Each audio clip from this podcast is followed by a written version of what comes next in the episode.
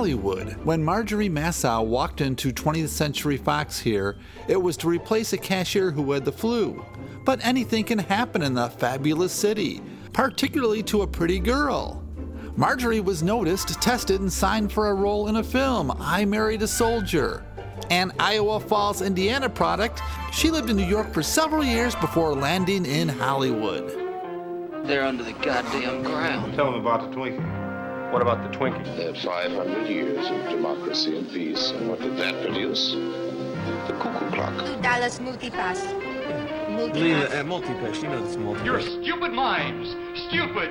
Stupid. I don't know whether I even want to go out with Jeff again. The High Court may well sentence you to torture. Can you play the piano? I can, and sing Well, hello there. Thanks for joining me today. Welcome to Celluloid Days, a podcast of film and film history.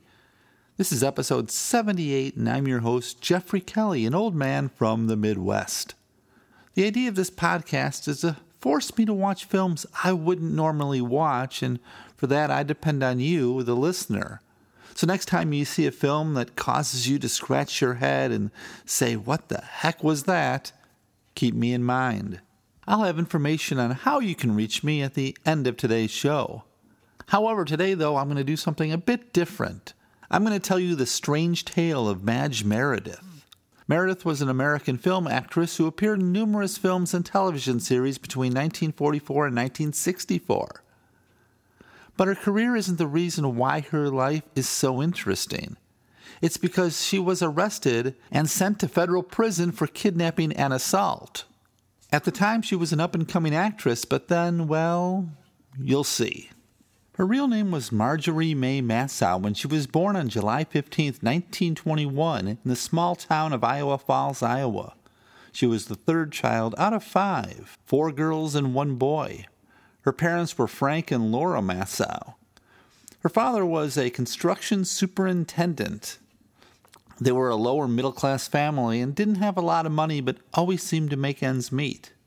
As a child, she suffered from stuttering, especially under nervous situations, but vowed to overcome it as she dreamed of being a Hollywood star. In an article in the newspaper column Hollywood Reporter in August of 1944, they wrote In school, the teachers would ask the children what they wanted to be when they grow up. A farmer, one would say. An artist, another one would offer. Marjorie always had the same answer. She knew that someday she would be an actress and a good one. She became an excellent speaker at Iowa Falls High School. It was a dramatics teacher, Mrs. Carolyn Gallagher, that took the young girl under her wing and helped her get a scholarship at the Philadelphia Rice School of Theater in Oak Bluff, Massachusetts. But there was a problem. The scholarship only provided money for tuition, and the family didn't have money for living expenses. She later recalled, but an acting career always meant so much to me that I went east anyway, sure I'd find some way to support myself. To earn money, she would scrub floors, clean dormitories, wait on tables, anything to get by. And she was always acting any chance she got. And while there, Marjorie was involved in a murder. Well, anyway, she was called to testify in a murder. A newspaper on October 8, 1940, reported Actress testifies. Says door leading to dormitory open on night of murder. A pretty young New York actress testified today that she found the door leading to the Rice Playhouse dormitory open the morning Mrs. Clark M. Smith, 73, Boston Bible student, was slain in an upstairs room. Miss Marjorie Massow, 19 year old brunette who was studying diction at the Playhouse School, appeared as the defense witness at the trial of Ralph Huntington Rice, 54, New York voice teacher, charged with the killing of Mrs. Smith, one of his students.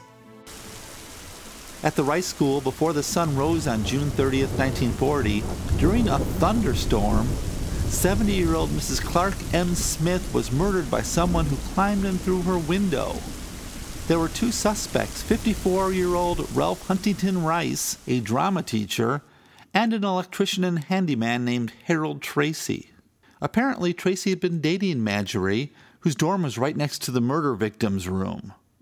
It is thought that Harold Tracy, who was very drunk, climbed in through Clara Smith's window, thinking it was the young pretty Marjorie's window. Surprised by finding Clara, who woke and came after him, beat her to death. After four summers at the school, she traveled to New York where she spent a year at the Theodora Irvine School of Theater, working as a waitress to make ends meet. She found roles in small parts on Broadway. But her dream was not to be a stage actor, it was to be a Hollywood star. So the 20 year old moved to the West Coast. And her family had so much faith in her, they came with. They wound up living in a small Culver City bungalow almost in the backyard of MGM. Like thousands of other pretty girls with stars in their eyes, she did everything she could to make her dreams come true. She registered at Central Casting, attempted without success to join the Screen Actors Guild, took vocal lessons, visited every agent she could find, and even read magazines like The Hollywood Reporter. But before she knew it, a year had gone by and she was no closer to being a success than she had when she got there. A very discouraged Marjorie Massow took a job in a delicatessen. She was in charge of buying supplies. One day she went to a wartime food auction and a man took notice of her. The following day, the rich Hollywood restaurant supply distributor arrived at the delicatessen. He introduced himself as Leon DeMars.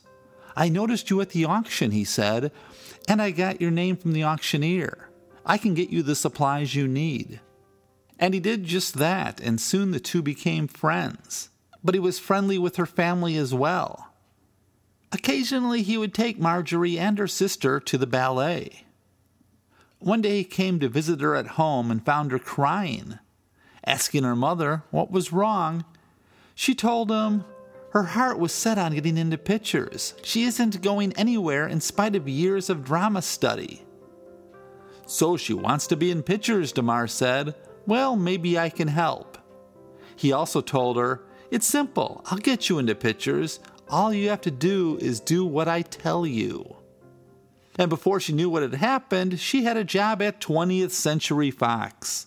Well, not in movies, but in the commissary. Hey, it might not have been acting, but at least she would get to see some of those famous people she had read about. And maybe she thought she might get the chance to talk to them.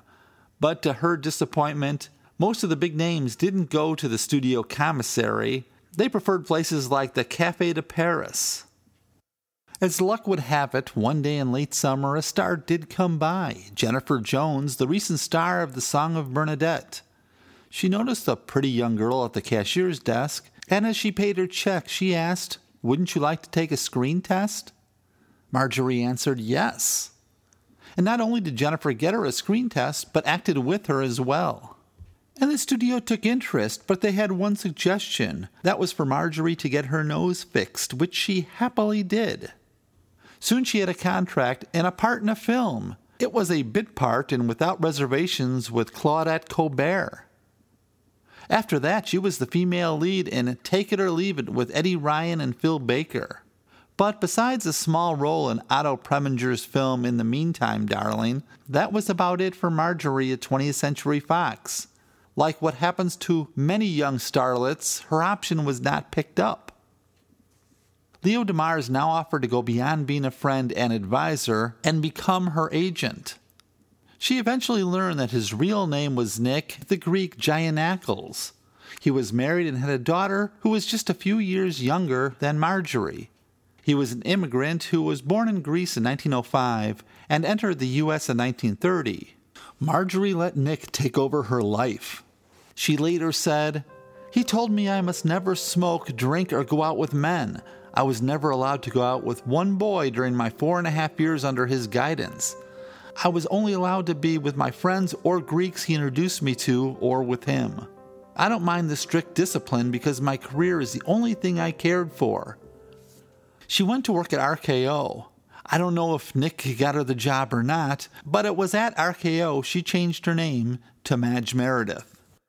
In 1946, she appeared in the films Child of Divorce, Trail Street with Randolph Scott, and The Falcon's Adventure with Tom Conway. Well, driver. Yeah? Shouldn't we be at the travel agency by now? Take it easy, lady. You'll get there. But don't they have an office right in town? Look, lady, just relax and keep your mouth shut and you won't get hurt. Get hurt? Where are you taking me? Let me out of here. Stop this cab. Shut up. It was during the Falcon film that a minor accident happened. The newspaper reported film stars injured when life raft explodes in an elevator. Tom Conway and Madge Meredith suffered painful facial bruises when a life raft exploded in a passenger elevator during the filming of a scene for the Falcon's adventure. The villain of the story had inflated the raft to block the actor's exit from the elevator. The freak accident occurred when the air compressor inflating the raft failed to shut off. Noise of the explosion was heard throughout the studio. But it's time to get to the real story the crime. The trouble began in September of 1946 when Marge wanted to buy a new home for her and her family. She fell in love with the home at 8444 Magnolia Drive in the Hollywood Hills. Just a minute, folks. Yes, that's all it takes to visit our refreshment counter in the lobby. There you'll find popcorn and an assortment of popular candy bars to please every taste.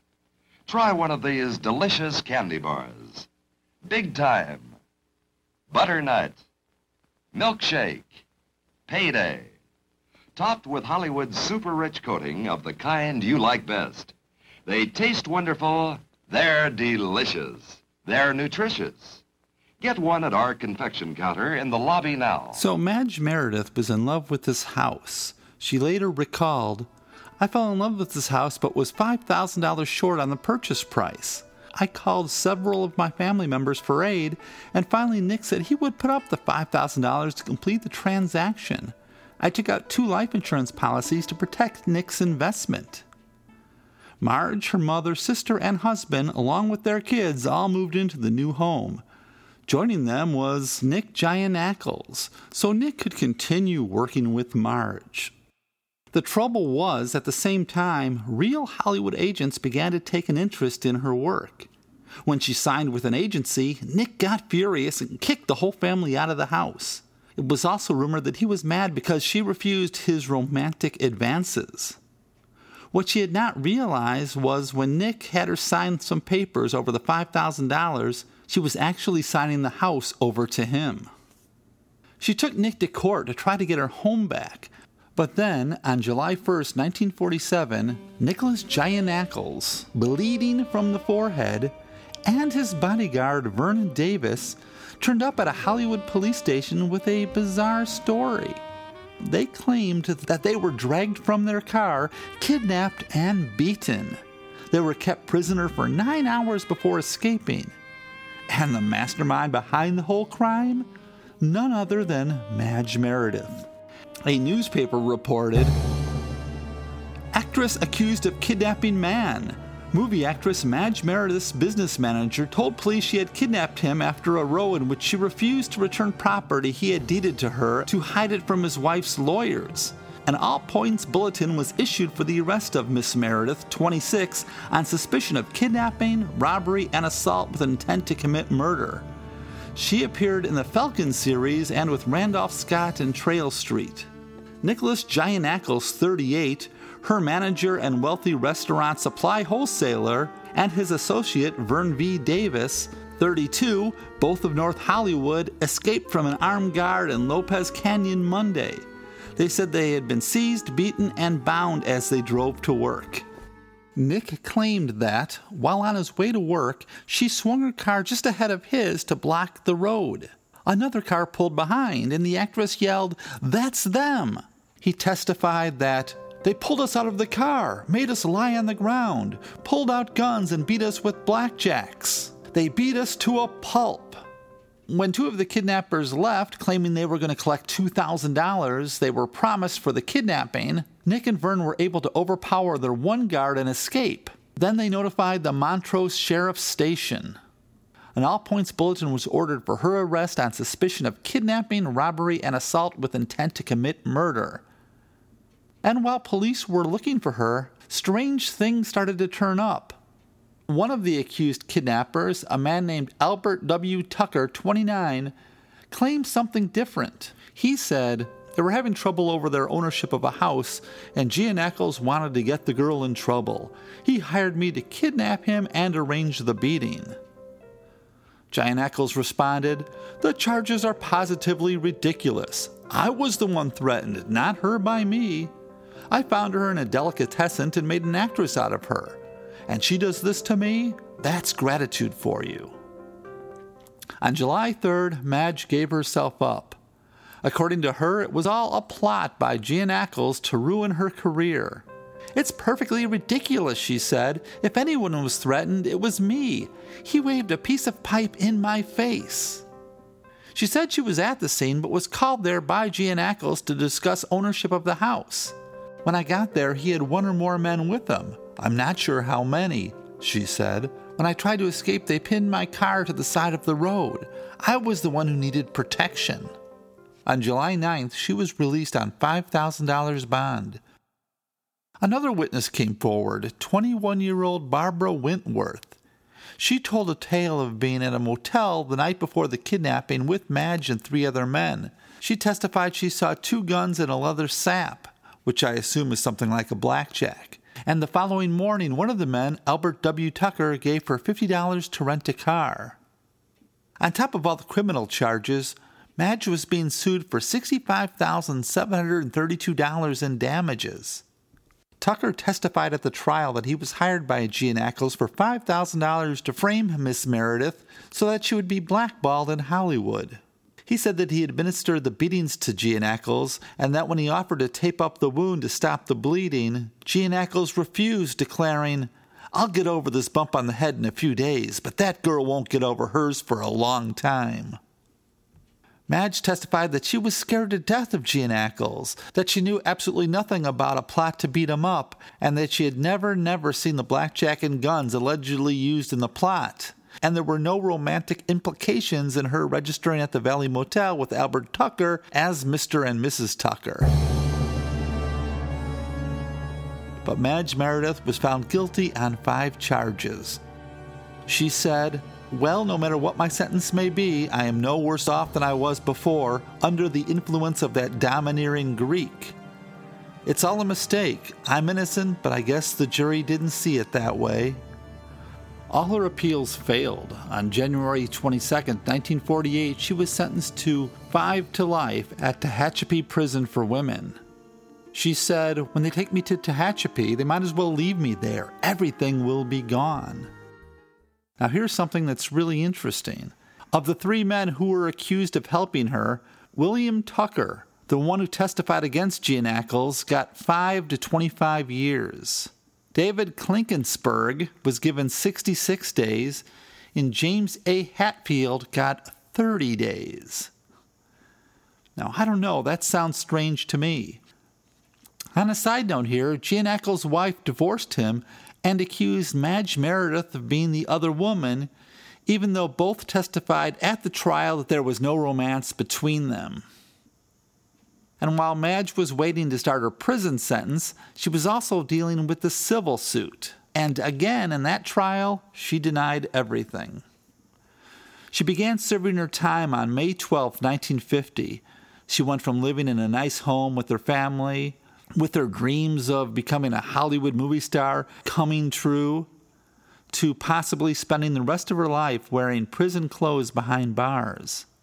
But then a miracle happened. A California Assembly Committee began to investigate the case. On May 3, 1950, the papers reported several of Hollywood's most prominent names are interested in the Meredith case and indicated they might ask Governor Earl Warren to investigate. Actor George Murphy said he had requested a transcript on the case and has not yet received it. According to the book ZaSu Pitts The Life and Career, when ZaSu Pitts learned what was happening, she tried valiantly to intervene. She began a campaign, making phone calls and writing letters to various judicial departments, including the governor. Two men acting as amateur detectives, Herbert Schofield, 71, and Charles E. Wilson, 68, worked over a year on the case. Finally, the California Adult Authority Board recommended she be released immediately.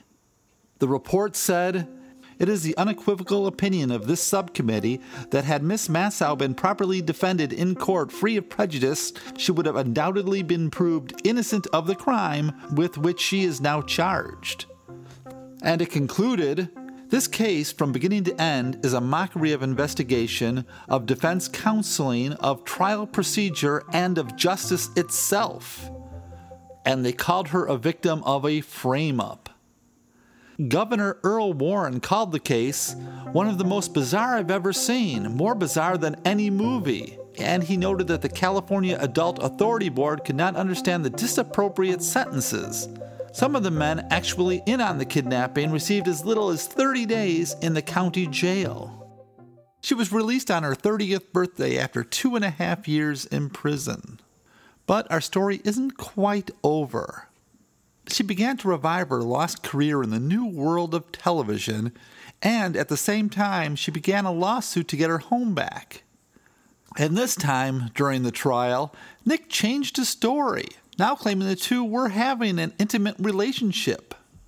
William R. Law, attorney for Miss Meredith, said to him, Are you trying to crucify her? Haven't you tortured her enough? And the courts didn't buy it, as the paper reported. Produce dealer Nick Giannakos and his attorney, Cletus Manifold, were accused yesterday of using the court to smear the chastity and reputation of actress Madge Meredith. Not only did Madge Meredith win her home back, but Giannakos was ordered to pay $11,371.85 in back rent. Weeping with joy, Miss Meredith told the courts, I'm so happy, it's been a long time since anyone would believe me. As for Nick, because of his lies in court, he was denied citizenship and was threatened with deportation. Officer Lloyd H. Gardner cited shocking evidence of perjury at which the actress was convicted of kidnapping. It is inconceivable that a human being could be so devoid of good moral character that he would willfully and knowingly commit another person to prison through false testimony. Two studios offered her a chance to make a film based on her story, but she refused. She said, I didn't want to do that. I didn't feel it would do any good. Money isn't everything. For Marge, good things kept happening. In December of 1953, she was married to a Los Angeles physician named Dr. Charles L. Carley, and her career took off. Okay, she never became that huge Hollywood star like she had always hoped, but had a great acting career just the same. In May of 1955, she became the mother to a beautiful baby girl named Christine. But all wasn't perfect. She applied for a full pardon, one that she claimed she was promised by the governor, but he denied her request. And her marriage eventually ended in divorce, and it was an ugly custody hearing for the child. In 1963, when ZaSu Pitts became ill, it was Madge who nursed her, cooked for her, and was always there day and night when ZaSu needed her. Marge remarried to Mac Hatayama, whom she stayed with until her death. She retired from acting in 1964 and spent the years after defending and fighting for those people who were being unjustly treated. Her later years were spent with her husband in their home in Volcano, Hawaii. She died at the age of 96 on September 16, 2017. Maybe the Lord just wanted to show his wrath on us. I don't know. What's wrong, there, mister? Aren't you feeling well? Uh, you want some more coffee? No. Come on, it's my own home brew. I said no!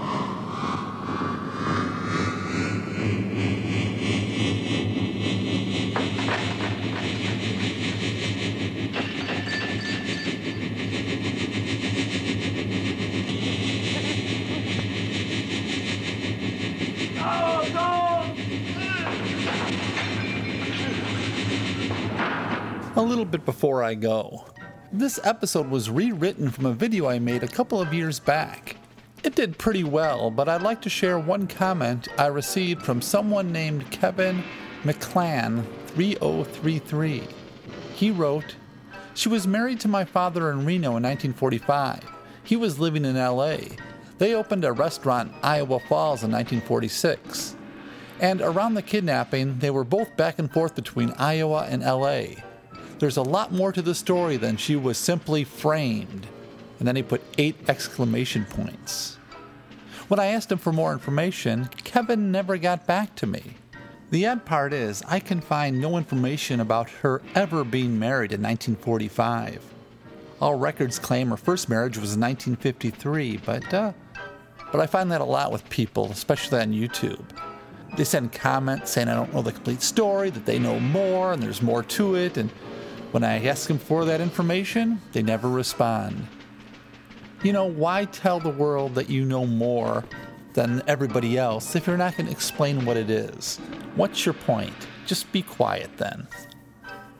Another comment was from Bill Scherer, 8452, who told me that he knew her in Hawaii when he was young and wrote a nice long piece about her later years that is too long to read here, but it was very cool.